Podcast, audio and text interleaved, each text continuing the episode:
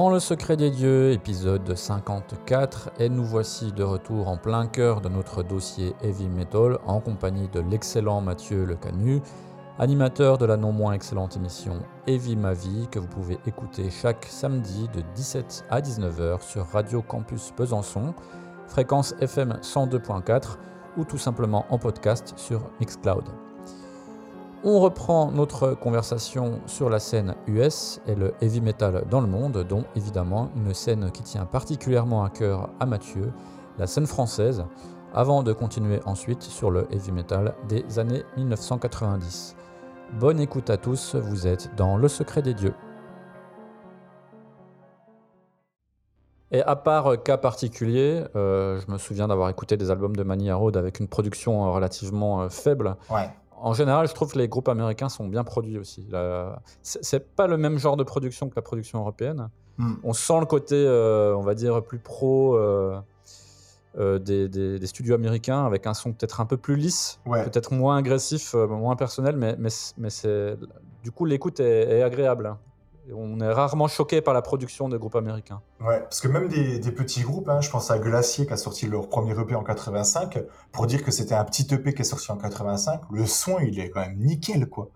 Euh, donc effectivement ça rejoint ce que tu dis sur euh, le côté un peu plus pro des, productions. Alors pour le coup Mania Road ils étaient signés chez Black Dragon Records qui était une maison de disques française si je dis pas de bêtises.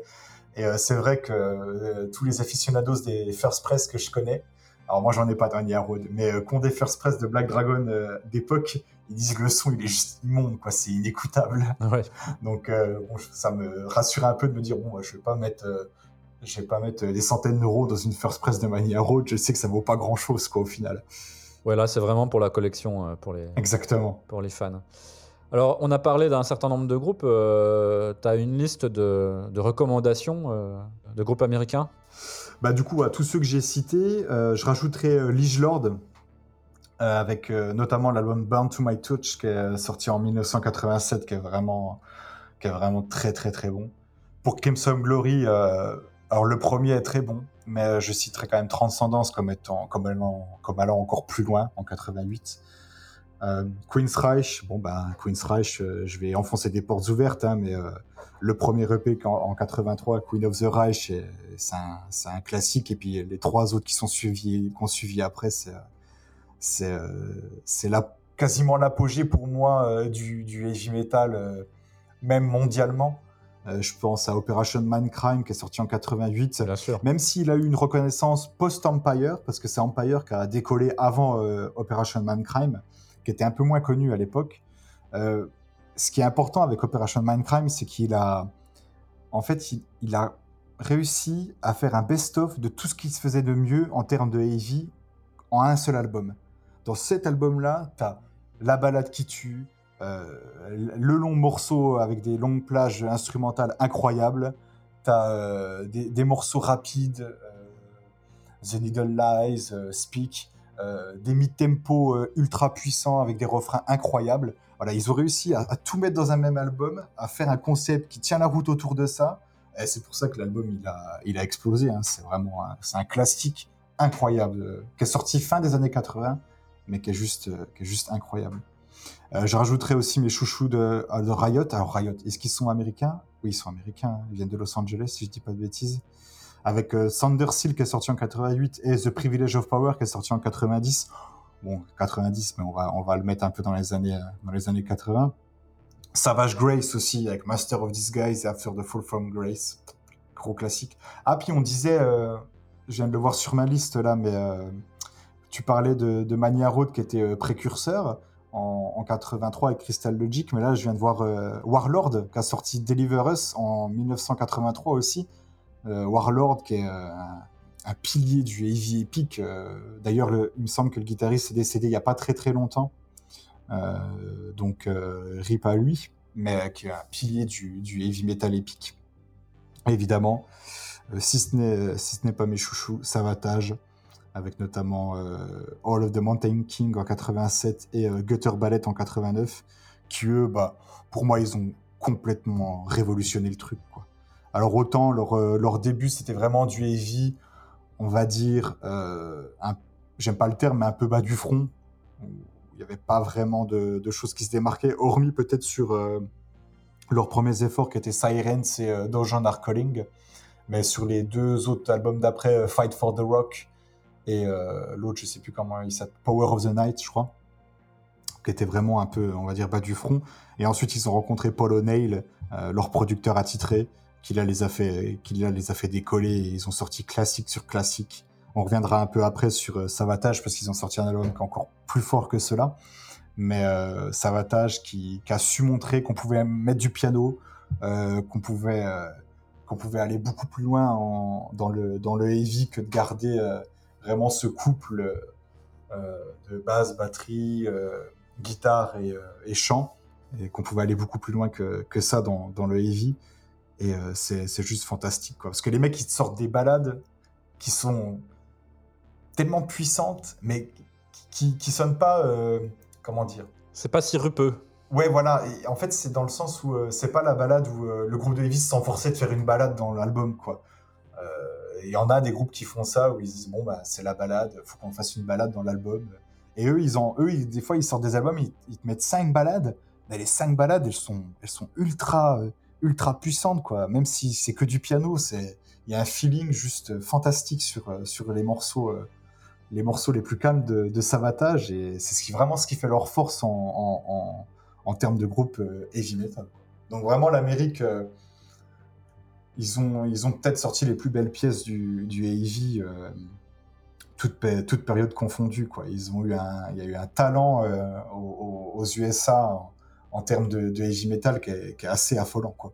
Tu as évoqué le nom de Fates Warning aussi. Alors, euh, mm. euh, toi, tu conseilles les albums euh, Spectre Within qui datent de 85 et Awaken the Guardian 86. Exactement, ouais. Avec la, la voix, ouais. Et puis, un peu notre tête de turc sur ce podcast qui est Manowar. Alors, moi, personnellement, j'aime pas du tout Manowar. Ok, d'accord. Mais alors, toi, c'est quel, quel, album tu conseillerais de Manowar Alors, bah, moi, j'aime beaucoup les albums qui sont sortis dans les années 80, donc A2 England et puis. Euh, Sign of the Hammer, mhm. que, je trouve, euh, que je trouve vraiment très bon. Alors Manowar, moi, ça a été, ça a été compliqué aussi. Quand j'ai découvert Manowar, j'ai trouvé ça ridicule. Euh, ça me faisait rire. Je disais, ouais, non, mais c'est bon, moi, je n'ai pas, le temps à perdre pour ça. Et quand j'ai réécouté les albums, je me suis dit, mais en fait, non, les mecs, les mecs ils savaient exactement ce qu'ils faisaient. Alors oui, dans l'imagerie, ça peut être risible, mais je trouve qu'ils en sont arrivés à un point où ils ont tellement, ils ont tellement forcé sur cette image-là que du coup, moi, je trouve que ça en devient exceptionnel. Euh, quand tu sais que dans leur contrat, ils ont une clause pour euh, ne pas être pris en photo dans leurs habits de tous les jours et qu'il faut obligatoirement qu'ils portent du cuir ou ce genre de choses, moi, je trouve ça exceptionnel. Euh, alors, euh, effectivement, les fans de Manowar sont un peu, euh, c'est un peu rigolo hein, de payer 300, 500 euros une place de concert, mais moi, je trouve que Manowar, c'est quand même un groupe hyper important et qui a quand même influencé énormément, on le verra beaucoup plus tard, mais toute la scène de, heavy epic revival, euh, revival qu'on peut avoir euh, aujourd'hui. Et pour moi, ils ont sorti aussi un album qui est fantastique, mais qui est sorti dans les années 90, qui est The Triumph of Steel, euh, avec le premier, euh, le premier morceau qui fait 27 minutes, qui est juste, euh, qui est juste incroyable. Alors moi, certaines personnes vont, vont trouver ça ridicule, mais moi je trouve ça, je trouve ça vraiment, vraiment fort. Et puis ça fait pas de mal de rigoler quand on lit leurs paroles. ça, c'est sûr. Moi, je trouve ça exceptionnel. J'ai fait un petit teaser là-dessus tout à l'heure. Euh, bien sûr, le Heavy s'est développé également en France. Alors, qu'est-ce que tu peux nous dire sur le Heavy français? Bah, Beaucoup de choses. Il y a beaucoup de choses à dire sur le Heavy français. C'est vraiment, euh, c'est vraiment mon chouchou, le Heavy français. Et ça, je pense, parce que, voilà, bah, parce que je suis français et puis que j'ai un... J'apprécie énormément d'entendre du Heavy chanter en français. De manière générale, les groupes du heavy qui vont chanter dans leur langue euh, natale, hors anglais, euh, pour moi, c'est vraiment un plus. Alors, il y en a certains, ils vont pas du tout aimer.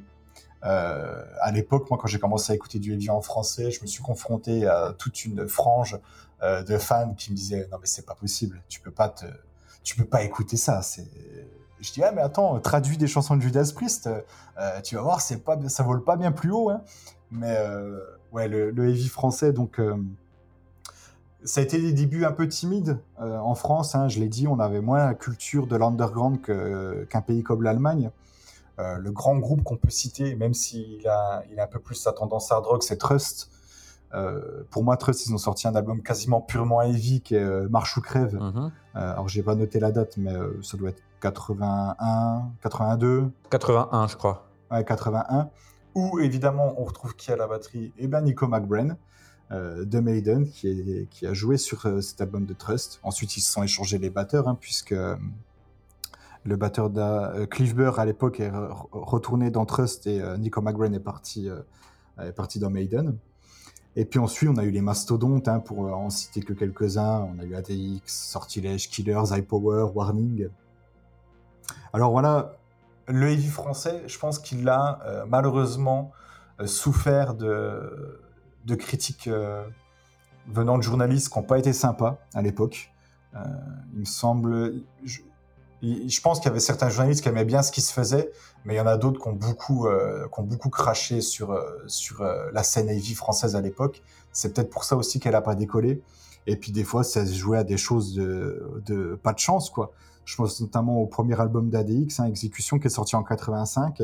Et si je ne dis pas de bêtises sur les dates, il est sorti genre quelques mois après Wall of Jericho d'Halloween. Donc euh, qui marque quand même la, presque la, euh, l'origine du heavy speed mélodique, quoi, du, power, euh, Wall of Jericho d'Halloween. Et ADX est passé à deux doigts d'être, d'être cité comme étant les, les inventeurs de ce style particulier-là de heavy. Du coup, c'est, un, un peu dommage, quoi. Ouais. Après, ouais, en, termes de, de, heavy français, hein, moi, les, les, paroles, les paroles, je les trouve souvent exceptionnelles. Alors souvent, on va dire que c'est un peu, c'est un peu cucu effectivement, euh, certaines fois, ça sonne un peu, euh, ça sonne un peu euh, générique de dessin animé, mais moi, ça, moi, ça me plaît et je trouve qu'il y a aussi des groupes qui ont réussi à se démarquer en, termes de paroles et qui ont réussi à, écrire des choses très belles. Je pense à Warning notamment, le premier album de Warning qui est sorti, qui est sorti en 81. Qui est précurseur justement Je disais que le heavy français est arrivé un peu plus tard, mais pas Warning. Warning qui a sorti en 80 leur premier album et euh, qui a réussi à se démarquer avec des paroles vraiment très très belles. Euh, je pense à, à, la balade telle que tu l'imaginais, euh, qui est vraiment très très très jolie, très très bien écrite. Et puis ensuite, on a, je pense, mon groupe préféré de, de heavy français, qui n'est pas Sortilège pour le coup. J'ai une histoire particulière avec Sortilège. Mais euh, parce que à la base, je viens moi de, de Sortilège par l'intermédiaire de Manigance. D'accord. Mais bon, c'est un groupe qui est beaucoup plus qui est beaucoup plus récent, mhm. qui avait fait une reprise de Messager sur euh, leur album Anjou démon, qui est sorti en 2004. Et c'est à partir de là que moi j'ai découvert le le heavy euh, le heavy français. Donc Sortilège restera jamais gravé comme étant quasiment le, le, vraiment le premier groupe de heavy metal chanté en français que j'ai écouté avec euh, Métamorphose qui est sorti en 84. Mais vraiment, si je devais en garder qu'un de groupe français, ce serait Killers. Euh, Killers qui a sorti que des perles dans les années 80 et même en début des années 90 avec euh, Fils de la haine sorti en 85, le sublime Mise au point en 85 avec Serge Puyos au chant qui délivre une performance comme j'en ai jamais entendu.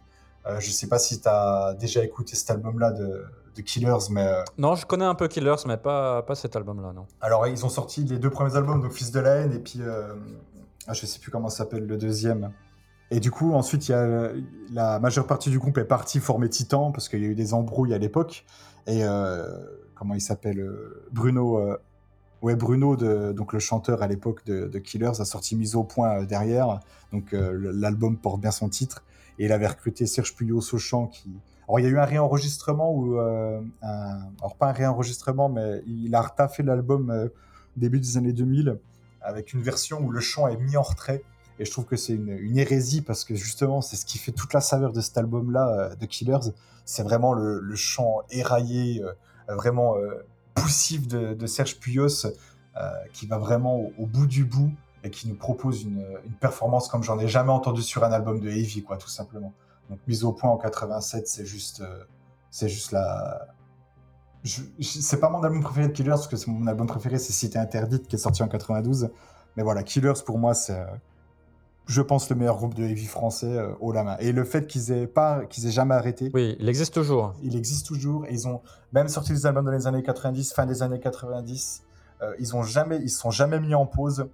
Et même si les albums qui sortent récemment, euh, moi j'aime un peu moins, notamment par l'utilisation de la boîte à rythme, euh, qui me débecte un peu, euh, notamment sur euh, ces albums-là, parce que je trouve qu'elle n'est pas très bien utilisée.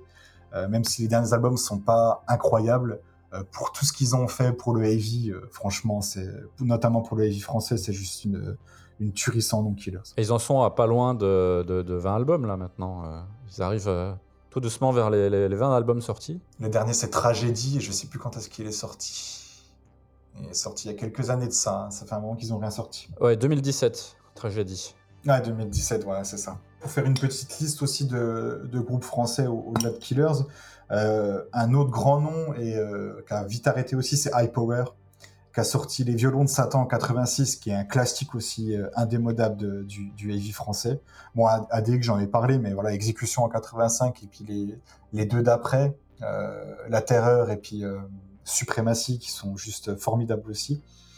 Euh, Titan, j'en ai parlé, donc Post Killers, donc a sorti un album en 86 qui est formidable aussi. D'ailleurs, euh, euh, le groupe s'est reformé en 2017 pour jouer au Pyrénéen Warrior Open Air et ils vont sortir un album là cette année. Donc le retour de Titan des années après. Pour les avoir vus plusieurs fois en live, c'est toujours aussi exceptionnel.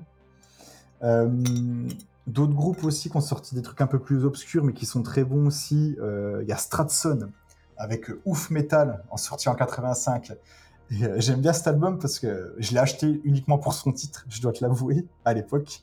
bah, Ouf Metal, ça m'a trop fait rire. Je me dis, non, mais il faut, il faut absolument que je possède cet album-là. Et c'est un super album de Heavy, notamment avec euh, la voix du. Alors, ces deux frères, ces deux frères qui s'appelaient Stratson à l'époque, et notamment euh, la, voix du, la voix du chanteur qui est juste euh, exceptionnellement, euh, exceptionnellement bien, vraiment puissante, vraiment. il y a vraiment quelque chose de particulier dans sa voix qui est, formidable. Voodoo Child aussi, euh, Adrenaline sorti en 85, qui est, qui est vraiment très très bon, très très bon aussi. Avec un, chanteur qui a une voix particulière aussi, faut, faut s'accrocher, mais c'est un bon album aussi. Et euh, Der Kaiser, avec l'album Vautour notamment sorti en 84, qui lui pour le coup, euh, Der Kaiser s'inspire vraiment beaucoup de la scène, euh, de la scène anglaise. Euh, la scène un peu new wave, il y, a, vraiment de la new wave dans Der Kaiser.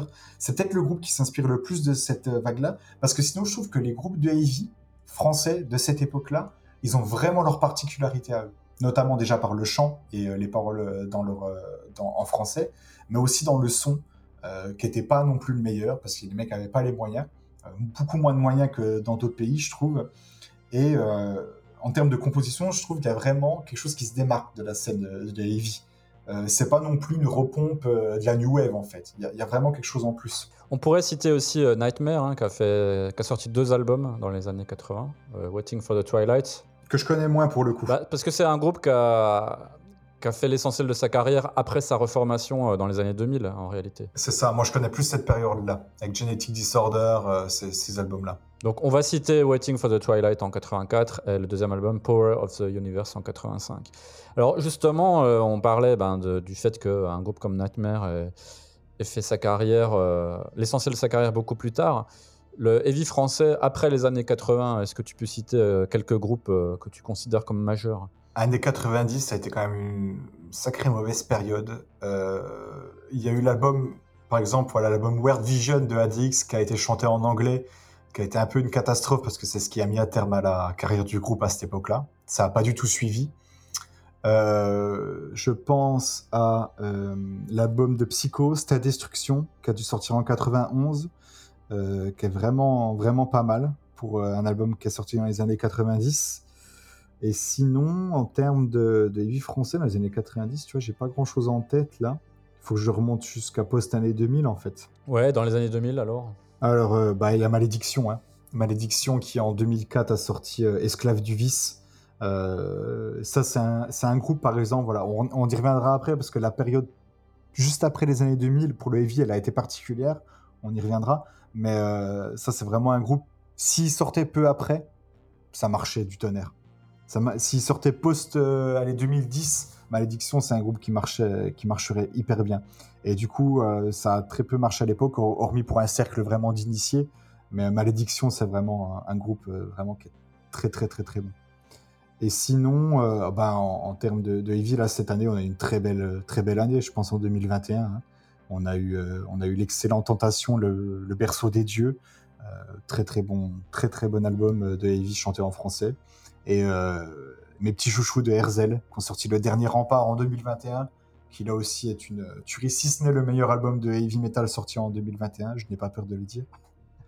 Et euh, il y a aussi ADX qui est revenu, il me semble, donc en 2006, ils étaient revenus avec Division Blindée, qui est un bon album, mais moi je lui préfère encore plus. euh, alors, il est sorti en 2014, mais j'ai plus le nom en tête de cet album, Ultimatum, qui est sorti en 2014 pour ADX, qui est vraiment très bon aussi.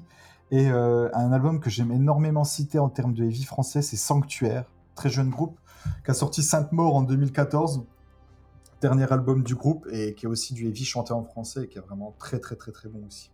D'accord. Alors pour revenir à notre euh, explosion euh, géographique du heavy, hein, qui comme tous les styles de métal s'est répandu un petit peu partout. Alors on a parlé du Royaume-Uni, des États-Unis euh, et de la France. Euh, Qu'en est-il euh, du reste du monde? Alors le reste du monde, alors je sais qu'il doit y avoir beaucoup de groupes que je vais pas citer parce que bah, c'est difficile de, tout connaître. Je connais beaucoup de groupes français parce que je m'y suis intéressé, mais effectivement, en vraiment en dehors de l'Europe et des États-Unis, je vais citer les grands noms. hein. Je pense notamment à deux groupes qui ont un peu tout raflé. Déjà c'est Loudness au Japon, notamment avec euh, Thunder in the East en 85 qui est vraiment, euh, vraiment exceptionnel. Mais je sais qu'il y a une scène qui est encore plus impressionnante au Japon à cette époque-là. Il y a plus de groupes, mais je ne les connais pas. Et euh, Aria, euh, donc le Maiden russe, comme on les appelle, Oui. qui a sorti euh, Playing with Fire en 89, euh, qui est un album exceptionnel. D'ailleurs, on est, pour le coup, là, on n'est pas loin du plagiat d'Iron Maiden sur cet album euh, Playing with Fire. Il y a certains passages où on se dirait, ah, ils ont un peu trop écouté les sessions de Maiden. Bah, moi, j'ai jamais écouté de groupe qui ressemble vraiment autant à Maiden que Aria. Ah bah, je peux t'en sortir si tu veux, notamment des groupes récents. Je suis intéressé parce que je cherche des clones de Maiden. Alors, qui sont pas loin même, euh, je pense, de recevoir un coup de fil d'un avocat d'Iron Maiden. Et, euh, et je pèse mes mots. Bon, tu me donneras une liste hors antenne. ouais, aussi, je pourrais te donner une liste en antenne si tu veux. En Amérique du Sud, il y a eu une scène, euh, je pense, très prolifique aussi.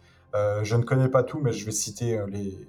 Je citer euh, Viper, avec notamment André Matos au chant, hein, le, le premier groupe de André Matos, Oui. qui après est parti fonder euh, Angra, qui est euh, dans les années 90, qui a, qui a juste tout détruit avec le Angel's Cries en 93 et puis Holy Land en 96. Ho- Holy Land, Très bons albums. Ouais, c'est des très bons albums. Tu vois, rien que de parler de Holy Land, là, euh, c'est typiquement Holy Land, c'est mon album, euh, on va dire doudou. C'est, je l'écoute quand euh, j'ai envie de me faire du bien. C'est vraiment l'album que j'écoute. Holy Land, il est juste, euh, c'est, euh, c'est un truc incroyable. Alors, on, on peut parler de power, tu vois, par exemple avec Angra.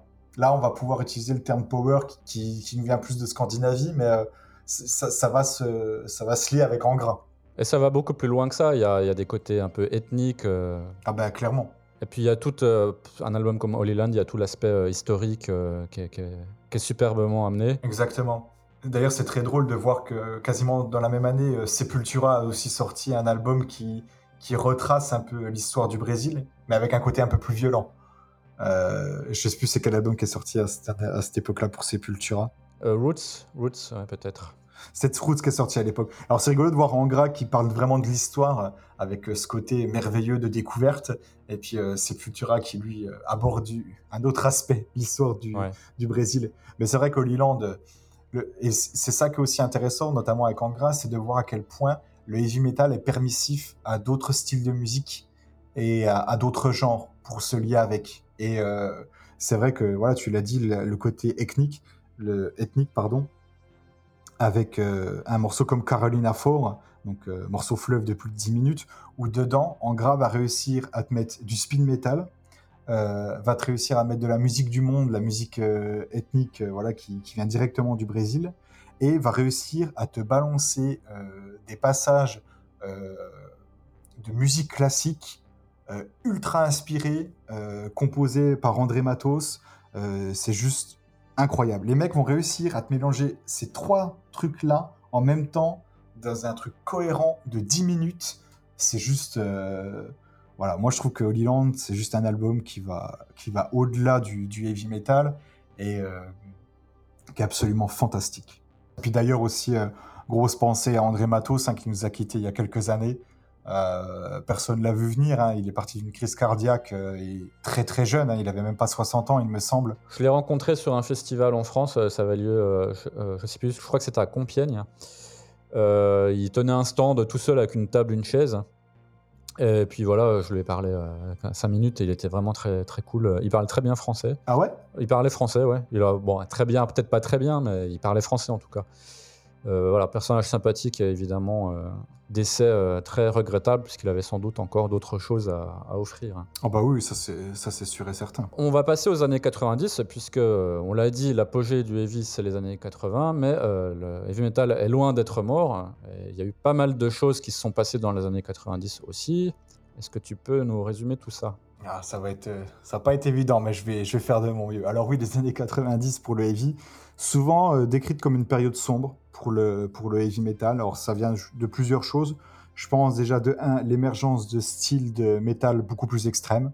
Donc euh, même s'ils étaient un peu là fin des années 80, mais euh, voilà le le death, le black qui commence à arriver. Donc je pense qu'il y a toute une frange de fans underground du heavy qui sont partis sur les styles plus extrêmes. Donc ont arrêté, on va dire, de soutenir euh, de, de, de soutenir la scène, euh, la scène heavy metal, notamment la scène underground. Et euh, l'autre chose, notamment euh, plus l'aspect grand public, c'est l'arrivée d'un style comme le grunge. Je pense qu'il a quand même euh, beaucoup absorbé l'intérêt que le grand public avait pour le heavy metal, voilà, qui, s'est déplacé sur le grunge et qui a un peu enlevé de lumière au heavy. Et c'est souvent, je pense que c'est vraiment les deux raisons qui ont fait que le heavy avait beaucoup moins la cote dans les années 90. Mais là, on va le voir en, en citant quelques albums, puis en, en évoquant l'histoire de quelques groupes, que le, le heavy était clairement pas mort. Alors moi, c'est une période que j'ai pas connue, hein, puisque bon, je, suis je, je suis jeune, hein, je suis de 93. Toi, je pense que tu as, connu cette époque, donc je pense que tu as, Bien sûr, oui, oui, évidemment. un peu plus de trucs à dire sur, euh, sur l'histoire du heavy en, tout début des années 90. J'ai pas forcément plus euh, de trucs à dire que toi, parce que moi je ne suis pas un spécialiste du heavy, contrairement à toi. Euh, moi j'ai commencé à écouter du métal par du heavy, mais au début des années 90, je suis passé au, style beaucoup plus violent. Ah bah comme je le disais, du coup. Voilà, donc euh, le... j'ai suivi un petit peu euh, Judas Plus parce qu'ils ont sorti euh, Painkiller, qui est un album de, de trash quasiment, Mm. avec une voix heavy. Mais je me suis pas intéressé plus que ça au heavy à cette période, à part des albums que je considérais comme majeurs et que je considère toujours comme majeurs aujourd'hui. Mais tu vas en parler aussi, donc je te laisse, je te laisse prendre la main. Voilà, c'est ça. Il y a, pour moi, il y a trois albums qui sont essentiels dans l'histoire du heavy, qui sont sortis au début des années 90, euh, qui sont sortis euh, donc euh, respectivement en 90, 91 et 92. Donc tu l'as cité, le premier, c'est évidemment Painkiller de Judas Priest qui est sorti en 90, qui pour moi marque la fin d'une ère. Et c'est ça qui est important avec cet album-là. Euh, tu l'as dit, presque trash. Pour moi, c'est le dernier, on va dire, sursaut du heavy du heavy metal à, ce moment-là. Voilà, il- il- le heavy metal euh, est à l'agonie, mais il sort quand même Painkiller euh, à la limite du trash, avec une voix aiguë constamment au, bord de l'implosion. La rythmique de la batterie qui est quasiment presque non-stop en mode ultra rapide. Et vraiment, cet album-là, il est, exceptionnel. Aussi parce que il fait la liaison euh, entre tous les styles de métal. Je connais pas un seul fan de death, de trash et de black qui n'aime pas le Painkiller de Judas Priest. Et, ça, je trouve que c'est vraiment le tour de force de cet album-là, c'est d'avoir su lier euh, tous les fans de, de métal sur un même album. Alors moi, les, les seules personnes que je connais, parce que je connais des gens qui aiment moins Painkiller, moi par exemple, c'est pas mon album préféré de Judas Priest, mais les, les seules personnes que je connaisse qui n'aiment pas réellement Painkiller, c'est vraiment des, fans de heavy qui eux vont le, trou- vont, le trouver trop extrême euh, et qui vont trouver que c'est presque du mauvais trash pour certains, quand je grossis vraiment les traits. Mais euh, voilà, pour moi, c'est un album qui est essentiel dans l'histoire du heavy, euh, si ce n'est peut-être le plus important historiquement, j'ai envie de dire, dans ce qu'il a pu démontrer de l'histoire de Heavy. Comme je l'ai dit, il marque la fin d'une ère. Donc euh, vraiment un album, euh, un album essentiel. Le deuxième que j'aimerais évoquer, c'est Savatage, avec l'album Streets qui est sorti en 91, qui pour moi est un des plus beaux concepts albums de, heavy metal, avec celui qu'on va citer juste après. Euh, avec un piano encore plus présent. Euh, voilà, les frères Oliva et puis Polonais qui vont encore plus loin dans leur délire. Voilà, c'était déjà assez impressionnant sur Gutter Ballet, mais là sur Streets, ils vont encore plus loin. Euh, John Oliva qui a son apogée en termes de performance, avec le piano, la voix. L'album qui est quasiment autobiographique pour lui, voilà, qui raconte sa descente aux enfers, quand il a connu la gloire, qu'il a connu la drogue, comment il a réussi à s'en sortir. Et euh, album qui est très fort émotionnellement aussi parce que c'est la dernière collaboration entre les deux frères, euh, Chris et John, puisque Chris euh, meurt peu de temps après l'autre album de Savatage qui est sorti au début des années 90, qui est, qui est j'ai oublié le nom. Je ne sais plus cet album-là de, Savatage, qui est très très bon aussi, comme c'est le dernier album de Chris Oliva. et qui du coup, je l'ai dit, hein, qui a montré aussi l'importance d'un producteur, notamment de Paul O'Neill, hein, qui, a, qui a composé des morceaux dans l'album, qui a, moi en tout cas, qui m'a montré euh, à quel point un producteur pouvait être important pour un groupe. Je pensais pas que c'était à ce point-là, mais quand je vois euh, Paul O'Neill, qui, est décédé aussi il y, a, quelques années de ça, euh, qui composait pour le groupe et tout, et je trouve que c'est ça extraordinaire la liaison, le lien qu'il y avait entre les frères Oliva et, leur producteur Paul O'Neill. Donc voilà, Savatage Street, c'est vraiment un, indéboulonnable classique du, heavy metal qui est sorti dans les années 90. Euh, vraiment un truc très fort émotionnellement, comme j'en ai très peu connu dans, le heavy. Donc euh, assez, euh, assez impressionnant. L'autre album dont tu parlais, c'était peut-être Gutter Ballet, non Qui est sorti en 89 Ouais, bah, Gutter Ballet qui est sorti justement, mais c'est celui juste après ça, Streets. Ah, c'est Edge of Thorns, 93. Edge of Thorns, voilà. 93. Donc, le dernier album de Chris Oliva? Il est décédé peu de temps après dans un accident de la route qui pour moi était. Euh, si Randy Rhodes était euh, le meilleur guitariste du heavy, euh, Chris Oliva le suivait de très très près. D'ailleurs, surtout parce que je trouve que Chris Oliva avait vraiment un toucher comme Randy Rhodes. Pour moi, c'est le guitariste qui se rapproche le plus du jeu de, de, Randy Rhodes. Et c'est bluffant parce que on, sait très bien que Randy Rhodes, il avait un jeu très technique, très particulier, avec un son très particulier et que je pense notamment à Zach Wild, qui est guitariste de, de Ozzy Osbourne, disait que même lui, encore récemment, il avait certaines fois du mal à jouer certains solos de, Randy Rhodes, qui à l'époque avait 18 ans, quoi. Donc euh, c'est assez, euh, assez impressionnant. Donc, euh, gros rip à Chris Oliva, qui était un guitariste absolument formidable. Dernier album très important de cette trilogie des débuts des années 90 pour le heavy metal. On en a parlé un peu hors antenne, parce que tu, tu l'aimes beaucoup aussi. Ah oui, parce que c'est un de mes euh, albums de heavy euh, préférés. Voilà. un de mes groupes de heavy préférés avec Iron Maiden. Mhm. Vas-y, je te laisse euh, le dévoiler. C'est Wasp avec ce Crime Some Idol qui est sorti en 92. Donc clairement, hein, l'œuvre la plus déchirante de Blackie Lawless qui va au bout de toutes ses idées avec, avec cet album-là, dans son concept d'enfant rejeté, puis des concepts qui vont, qui vont très très loin. Et ça, c'est aussi intéressant dans le heavy metal, c'est que souvent euh, dans le heavy metal, dans, dans l'imagerie un peu euh, collective et générale, on va voir euh, des, des, albums qui vont parler de monstres, de trucs de fantasy, alors beaucoup, mais il n'y a pas que ça. Quand on voit des albums comme Savat, comme Streets et puis The Crimson Idol, ça parle sur des concepts philosophiques, sur des concepts très durs, voilà, comme je l'ai dit, d'enfants qui se sont rejetés par leurs parents, de, de déchéance, de, vraiment de plein de choses. Et cet album-là de Wasp, il est, il est juste parfait pour ça, quoi. Donc euh, le son est pas exceptionnel. Euh, c'est souvent le reproche que j'ai entendu dire sur cet album. Moi, je le trouve vraiment très très bon. D'ailleurs, il a été enregistré récemment, hein, si je dis pas de bêtises. Hein. Il a été réenregistré. Alors je l'ai écouté, ça n'a aucun intérêt. Voilà, bon bah voilà. Ils ont essayé de le réenregistrer exactement de la même manière que pour avoir la même chose, donc on se demande quel est l'intérêt. Mm-hmm. Euh, il y a deux, voire trois titres en plus qui, n'ont pas d'intérêt réel non plus. Mhm. Euh, parce qu'il faut savoir que sur The Crimson Idol, euh, il y a beaucoup de, thèmes comme sur une musique de film ou comme dans, dans une musique classique, il y a des thèmes qui reviennent d'une chanson à l'autre. Exactement. Euh, donc voilà, ils ont repris des thèmes existants avec des, pour faire des, des- des nouveaux titres. Ça, je, je trouvais que ça n'avait pas un intérêt euh, majeur. Euh, ce que je voudrais dire, moi, vis-à-vis de cet album, c'est que c'est pas quand même un album de heavy euh, traditionnel dans le sens. D'ailleurs, Wasp n'est pas un album de, n'est pas un groupe de heavy comme les autres, Mhm.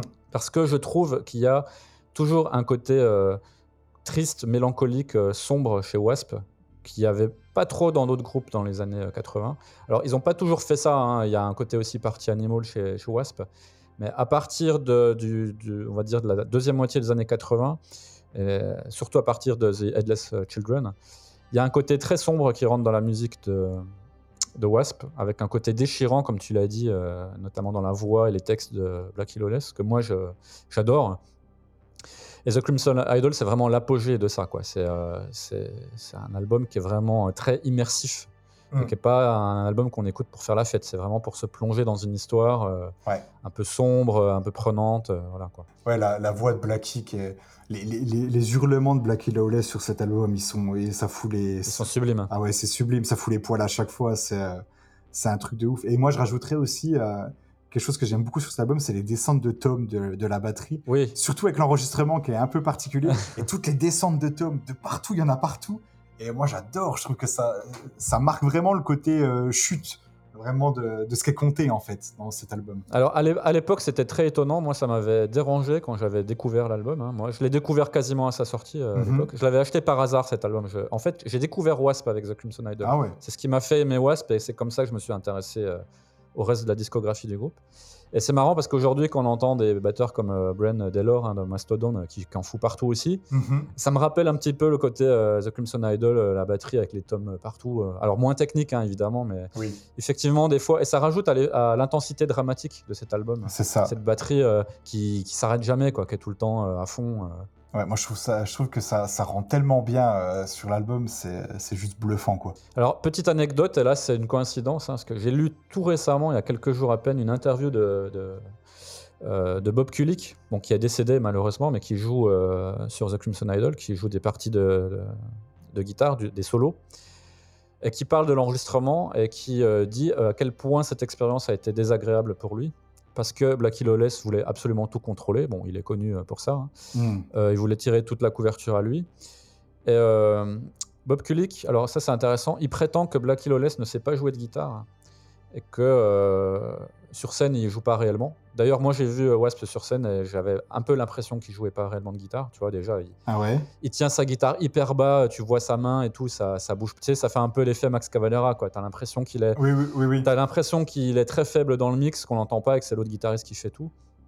Et euh, lui avait dit que euh, on- il devait jouer les solos note à note. euh, il pouvait, il y avait aucune place pour euh, pour faire autre chose que ce que Blackie Lawless voulait. Et puis il prétend aussi que euh, l'album serait bien meilleur si Blackie Lawless avait laissé euh, euh, de vrais guitaristes jouer, parce qu'il a quand même un peu joué dessus. c'est ce qu'il dit. Bon, moi je trouve pas que la guitare est mauvaise du tout dans The Crimson Idol, mais en tout cas Bob Kulick, voilà l'expérience qu'il en a tirée. En tout cas, bon, bah, même je sais pas si c'est vrai, mais en tout cas, quand bien même, le talent de composition, il est là, quoi. Ah oui, mais d'ailleurs il dit ça. hein.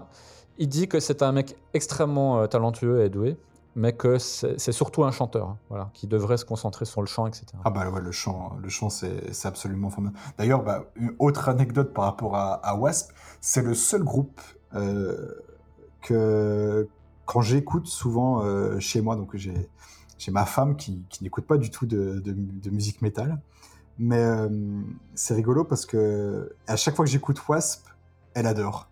Elle me dit j'adore la voix. C'est euh, assez bluffant et c'est pas la seule parce que je connais beaucoup de filles qui écoutent pas de je vais pas faire des généralités mais écoutent pas de, heavy metal ou de metal en général mais quand elles entendent Wasp, il y a un truc dans la voix de Black Lawless, je sais pas c'est quoi mais du coup elles aiment bien. Je sais pas si c'est le côté déchirant, le côté jusqu'au boutiste de où il peut aller dans ses cris, je, je sais pas. Bah, moi, ma femme aime les, les ballades de Wasp, et notamment celle de The Crimson Idol. Elle est, elle est- elle est folle de ces, ces ballades. Mais c'est vrai qu'elles sont magnifiques. Ah oui, bah oui, clairement, clairement. Alors Mathieu, tu, tu disais que ces trois albums euh, marquent clairement la, la fin d'une ère. Qu'est-ce que ça- qu'est-ce que tu veux dire par là, en fait? Bah, c'est que le, le heavy, bon, a, a plus, euh, plus la même aura qu'avant, hein, bien évidemment. De toute façon, euh, tous les grands groupes en termes de, de heavy metal ont eu quand même une période creuse, que que ce soit dans les, au début des années 90 ou fin des années 90 pour certains. Pour moi, comme je l'ai dit hein, quand je parlais d'époque dorée des années 80, euh, j'aimais pas trop dire ça parce que ça, mettait en dessous d'autres périodes. Alors que pour moi, il y, a des albums fantastiques qui sont sortis dans les années 90, hormis les, trois grands noms qu'on a, déjà cités. Mais euh, je pense, euh, notamment à un album d'Aaron Maiden, parce que pour le coup, on n'a pas beaucoup parlé de Maiden au final. Mais pour moi, un des meilleurs albums d'Aaron Maiden, c'est The X Factor qui est sorti en 95. Et là, je sais qu'il y en a beaucoup qui vont crier c'est pas possible. Dont moi. Dont toi, ok, d'accord. Moi, je trouve que c'est un album qui est euh, incroyable. Déjà, j'aime beaucoup la voix de Blaze Bailey. Je trouve que c'est un chanteur qui est, qui est fantastique, un, un, être humain qui est, qui est, vraiment ultra sympa. Je l'ai vu. Euh, Ça, c'est vrai. Je sais pas, peut-être une quinzaine de fois en concert. Et euh, je trouve qu'il fait un taf fantastique sur The X Factor. Euh, et en termes de composition, je trouve que jamais le groupe a sonné aussi sombre, aussi. Alors, même si la production a, un côté quand même très clair, c'est très cristallin, je trouve, le son qu'on a sur, euh, sur The X Factor. Pourtant, c'est euh, c'est l'album où il y a vraiment des mélodies très sombres, des sujets très sombres, euh, très violents. Ça parle beaucoup de guerre, de dépression, de suicide, et notamment sur les morceaux Judgment of Heaven. Et moi, c'est un album que j'aime vraiment énormément venant d'Aaron Maiden. Et euh, donc, toi, je sais pas comment tu l'as ressenti. Bah, tu as dû vivre la période où c'est sorti. Et je pense que c'est encore autre chose. Oui, bah, c'était une grosse déception. Alors, moi, déjà, je suis un fervent défenseur de No Prayer for the Dying, qui est souvent euh, considéré comme le plus mauvais album de Maiden. Je suis pas du tout d'accord. Je trouve que c'est un bon album de Maiden. Je suis d'accord avec toi. Euh, moi, j'aime un petit peu moins Fear of the Dark, que je trouve un petit peu. On est d'accord un petit peu en roue libre. X Factor, en fait, déjà la prod pour moi est, est affreuse, donc c'est déjà la premier, euh, première chose. Mm -hmm. C'était très dur de se séparer de la voix de Dickinson, donc il y avait mm. ça euh, qui était une déception. Aujourd'hui, Blaise Bailey, ça va, ça passe. D'ailleurs, ce matin, j'écoutais un, un, bootleg de la période X Factor, justement, de la tournée X Factor. Mm -hmm.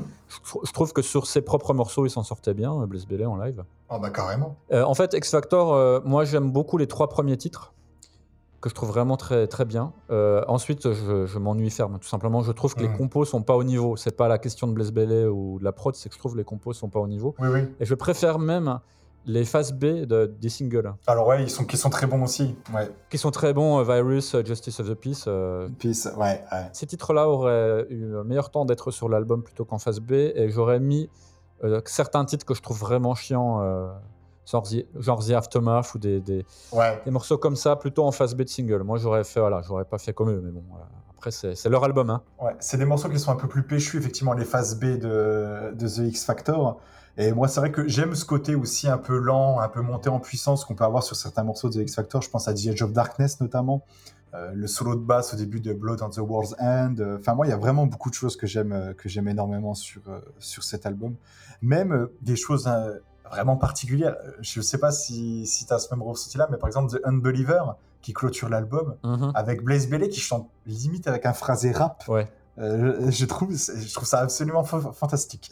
Alors aujourd'hui, ça va, mais à l'époque, euh, pour moi, c'était pas possible. Quoi. Ouais. C'était pas possible. J'étais trop jeune euh, pour euh, accepter euh, de tels, euh, voilà, de, de tels dérapages, on va dire, entre guillemets. Ce que je peux comprendre. Par contre, je te rejoins totalement sur, euh, sur No Prayer for the Dying, que moi aussi je trouve conspué à tort. Euh, je trouve que c'est vraiment un très bon album. Et même les morceaux euh, comme euh. Euh... Ah, mais moi je les adore. Moi je, moi je trouve ces morceaux trop trop bien. The Assassin. The Assassin. J'adore ce morceau, il est génial. Il euh, y a Fate's Warning aussi, Run Silence, Running Deep. Ouais, Mother Russia, tous. Mother Russia qui a presque un côté Seven Son of Seven Son dans l'utilisation très faible des claviers, mais quand même. Et moi quand je l'écoute, je vois, je vois le, le, Kremlin, je vois la place rouge, je vois la neige, je vois le, ah bah oui. les soviétiques. Je trouve ce morceau est super bien, il est super évocateur. Moi aussi, je le trouve vraiment très très bon. Et du coup, No Prayer for the Dying, je, trouve que c'est un bon album. Et je suis d'accord avec toi aussi. Moi, je trouve Fear of the Dark moins bon. Pour moi, Fear of the Dark, c'est vraiment. Alors, que pas avec les, les nouveaux albums qu'Aaron Maiden a sortis récemment, mais euh, je trouve que c'est presque un des plus mauvais albums d'Aaron Maiden pour moi, Fear of the Dark. Je suis d'accord. Il y a deux, trois euh, bons morceaux. Le- les autres sont, sont pas très intéressants. Sont, au niveau des compos, euh, Il y a les pires morceaux d'Iron Maiden qui sont sur Fear of the Dark. Je pense à The Apparition, The Fugitive, ouais. euh, Fear is the Key. Oh, mais mon Dieu, c'est vraiment l'enfer sur Terre, ces morceaux-là.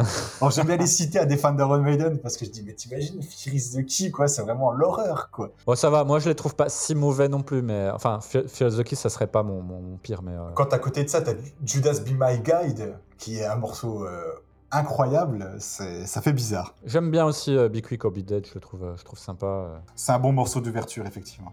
Même si tu réfléchis, l'album est pas si mauvais non plus. Mais euh, bon, voilà, il est. euh, C'est pas, c'est pas Virtual Eleven, quoi. Et pourtant, Virtual Eleven, je trouve qu'il a des choses pour se défendre. Ah, je m'en doutais. Mais on arrive toujours à trouver à défendre Maiden. De toute façon, ils sont, euh, on les pardonne surtout. De toute façon. Ah oui. Il y, a, il y a ce monstre de, de nullité que The Angel and the Gambler, où j'ai jamais compris. le- C'est très très dur, mais le reste de l'album, même Como Estais Amigo, j'arrive à la sauver parce que je trouve qu'il y a quand même des choses qui sont sympas. Oui, ça va. ouais. Mais euh, c'est vraiment pour moi le point noir de Virtual Eleven, c'est The Angel and the Gambler. Sinon, je trouve que l'album se défend plutôt bien. Euh, Je trouve qu'il a vraiment des, des belles choses. The Clansman. Euh, moi, il y a des morceaux aussi qui sont peu cités- comme The Educated Fool, euh, que je trouve plutôt sympa. Mais vraiment, ouais, il y a vraiment cette tache noire qui est euh, The Angel and the Gambler. Alors c'est marrant qu'on ait cette conversation-là, euh, alors que finalement on a passé les albums des années 80 assez vite, parce que aussi Oui, les années 80, euh, c'est indéniable, la qualité est là partout, euh, il y, a des- il y a des dizaines d'albums intéressants. exactement. Et euh, les années 90 euh, portent plus au débat, à la discussion, parce que ben, la réception de ces albums-là est assez mitigée en fait. Parce que c'est vrai que tu veux dire quoi sur le Iron Maiden des années 80 Tu dis, bah, on va se dire quel est notre album préféré? Bah voilà, moi, moi c'est in Time. Les discussions, ça sera sur l'album préféré, pas sur l'album le plus nul ou le, le morceau le plus nul dans les albums un peu moins bons. Voilà. C'est ça, c'est Somewhere, Somewhere in Time, eh bien, euh, la trilogie Power Slave avec Seven Son of Seven Son. Or si, on peut quand même arguer, euh, j'ai souvent ce point-là de débat avec les fans d'Iron Maiden, c'est que moi, je suis un fervent défenseur et je ne m'en cacherai jamais que j'aime beaucoup Can I Play With Madness. Et euh, c'est souvent un, un titre qui est conspué par les fans. Ouais, c'est vrai. moi, je l'aime bien, donc euh, voilà. Ouais, moi je l'aime bien aussi. Alors bon, il ça qui dénote un peu. Les, les albums de Maiden de cette période-là, de toute façon, pour moi, il n'y a rien acheté. donc, euh. Non, il n'y a rien acheté. C'est euh, c'est vraiment la, la perfection. Puis comme on l'a dit au début, hein, en parlant de New Wave, tout ça, c'est que c'est un groupe qui a quand même tout raflé sur son passage dans les années 80. Euh, très peu de groupes de heavy qui, qui arrivaient euh, en, en termes de, de, comment dire, de popularité au niveau d'Iron Maiden. Même Judas Priest, pourtant qui était là avant, je trouve qu'ils étaient quand même un peu moins gros que, que Maiden à l'époque de, de l'âge d'or de Maiden. hein. Ah, ils étaient beaucoup moins gros que Maiden. hein. Maiden était vraiment énorme. hein. Ah oui, oui. Et c'est et, et c'est fou parce que Iron Maiden, ils ont réussi ce tour de force à être connus euh, dans un pays comme, euh, comme les États-Unis, alors que c'était c'était là où c'était le plus difficile aux groupes pour percer. Je trouve. Il y avait beaucoup de groupes qui, qui marchaient bien euh, en Europe et qui avaient vraiment beaucoup de mal à, à- à percer euh, au niveau de la au niveau des États-Unis. Même des groupes euh, même des groupes US, parce que quand on pense à Mania Road, euh, Mania Road, ils avaient une- leur fanbase, elle était en Europe, elle n'était pas aux États-Unis. Et ça, ça s'est vu. En fait, les États-Unis à l'époque, hein, on, on l'a vu avec Maiden dans les années sur la, ben, dans les années 80 sur la période Power Slave. Live After Death a été enregistré près de Los Angeles, Mm. à Long Beach. À l'époque, pour réussir, on l'a vu euh, avec des groupes comme Metallica et Maiden à l'époque, euh, il fallait tourner intensément aux États-Unis. C'est ça. Et tous les gens, tous les musiciens qui ont tourné aux États-Unis savent à quel point c'est chiant de tourner aux États-Unis. Vous faites de la route sans arrêt, toutes les villes se ressemblent, toutes les autoroutes se ressemblent, tous les lieux de concert se ressemblent. Euh, donc c'est une vie infernale. hein. Euh, Maiden est sorti épuisé de la tournée de Power Slave, Mm. World Slavery Tour, parce que les États-Unis, en plein milieu, c'était des, dizaines de dates avec des, journées identiques euh, pour eux. Donc ils sont sortis de là euh, rincés. Et des dizaines de dates d'affi- d'affilée. Je me souviens qu'à New York, il me semble que c'était à New York, ils jouaient presque 7, soirs de suite. Et euh, Bruce Dickinson, voilà, Bruce Dickinson qui au bout du, quatrième soir se met assis et passe le concert à chanter assis parce qu'il dit qu'il n'en pouvait plus.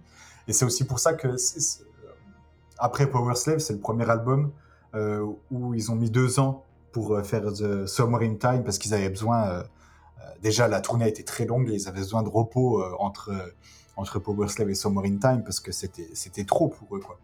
Donc euh, c'est vrai que effectivement tourner aux États-Unis c'est euh, c'est un sacerdoce, quoi. C'est, euh, faut, faut, faut tout donner, quoi.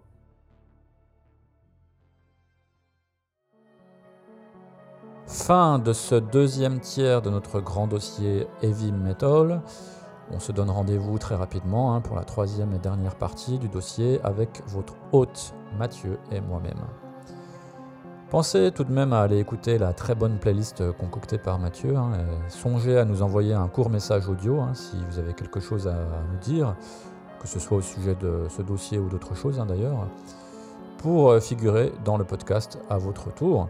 Et pour cela, une seule adresse, dans le secret des dieux, tout attaché, gmail.com. Que le zéphyr vous soit favorable, vous êtes dans le secret des dieux. Ciao